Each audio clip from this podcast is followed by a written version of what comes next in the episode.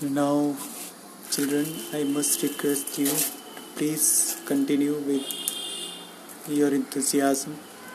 आप लोग अपने उत्साह के साथ उत्सुकता के साथ कुछ करने की इच्छा के साथ जो है मेरे साथ आगे बढ़ें और हम ज़मीन पर पैर रख के कदम रख कर हवा में उड़ते हैं। अपना अपना खुद मंजिल तय करते हैं। तो ठीक है प्रेजेंट टेंस का आज दूसरा टेंस है। Present continuous tense present continuous tense की, का जो पहचान होती है प्रेजेंट कंटिन्यूस टेंस की जो पहचान होती है, वो होती है रहा है, रही है, रहे हैं। और अगर मैं आता है बीच में तो मैं कर रहा हूँ, मैं हूँ भी लग जाता है। तो रहा है, रही है, रहे हैं और रहा हूँ। और इसको इंग्लिश में बोला जाए तो इज़ एम आर भी इसकी पहचान होती है और सब्जेक्ट कंस्ट्रक्शन में आगे बढ़ते हैं। जिसमें सब्जेक्ट हो गया आई वी यू दे और ही शी इट इसके साथ हम लोग जो है इस एम आर का प्रयोग करेंगे, जो, जैसा कि इसमें लिखा हुआ है ही शी इट के साथ इस का प्रयोग करना है। बाकी आई वी यू दे में आई के साथ एम और वी यू दे के साथ आर का प्रयोग करना है। उदाहरण के तौर पर मैं खा रहा हूँ तो आई है आई के साथ एम का प्रयोग करिए।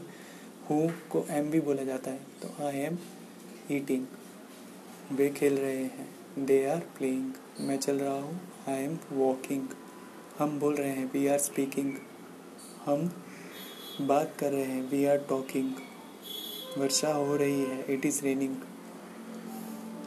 यहाँ जैसे कि लिखा हुआ है, सबसे नीचे वाली लाइन पर देखिएगा। यहाँ आई एन जी को रहा है, रही है, रहे हैं के अर्थ में लेना उचित है।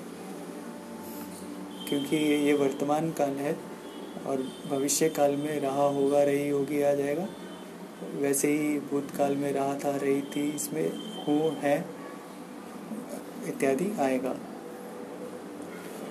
और अपनी उत्सुकता जितना आप लोग बनाएँगे, उतनी जो है क्लास सार्थक सिद्ध होगी। जो हमारा लक्ष्य है कुछ हासिल करने का, वो सफल होगा। तो उम्मीद है आप इतने सरल तरीके से जो मेरा ये प्रयास है इसको सार्थक करने में, सफल करने में मेरा साथ ज़रूर देंगे, खुद भी ज्ञान अर्जित करेंगे और हम लोग साथ में आगे बढ़ेंगे। बस इतना ही है आज के लिए। ठीक, मैं आनंद कुमार, यथार्थ आनंद कोचिंग सेंटर से आज के लिए अलविदा बोलता हूँ। धन्यवाद।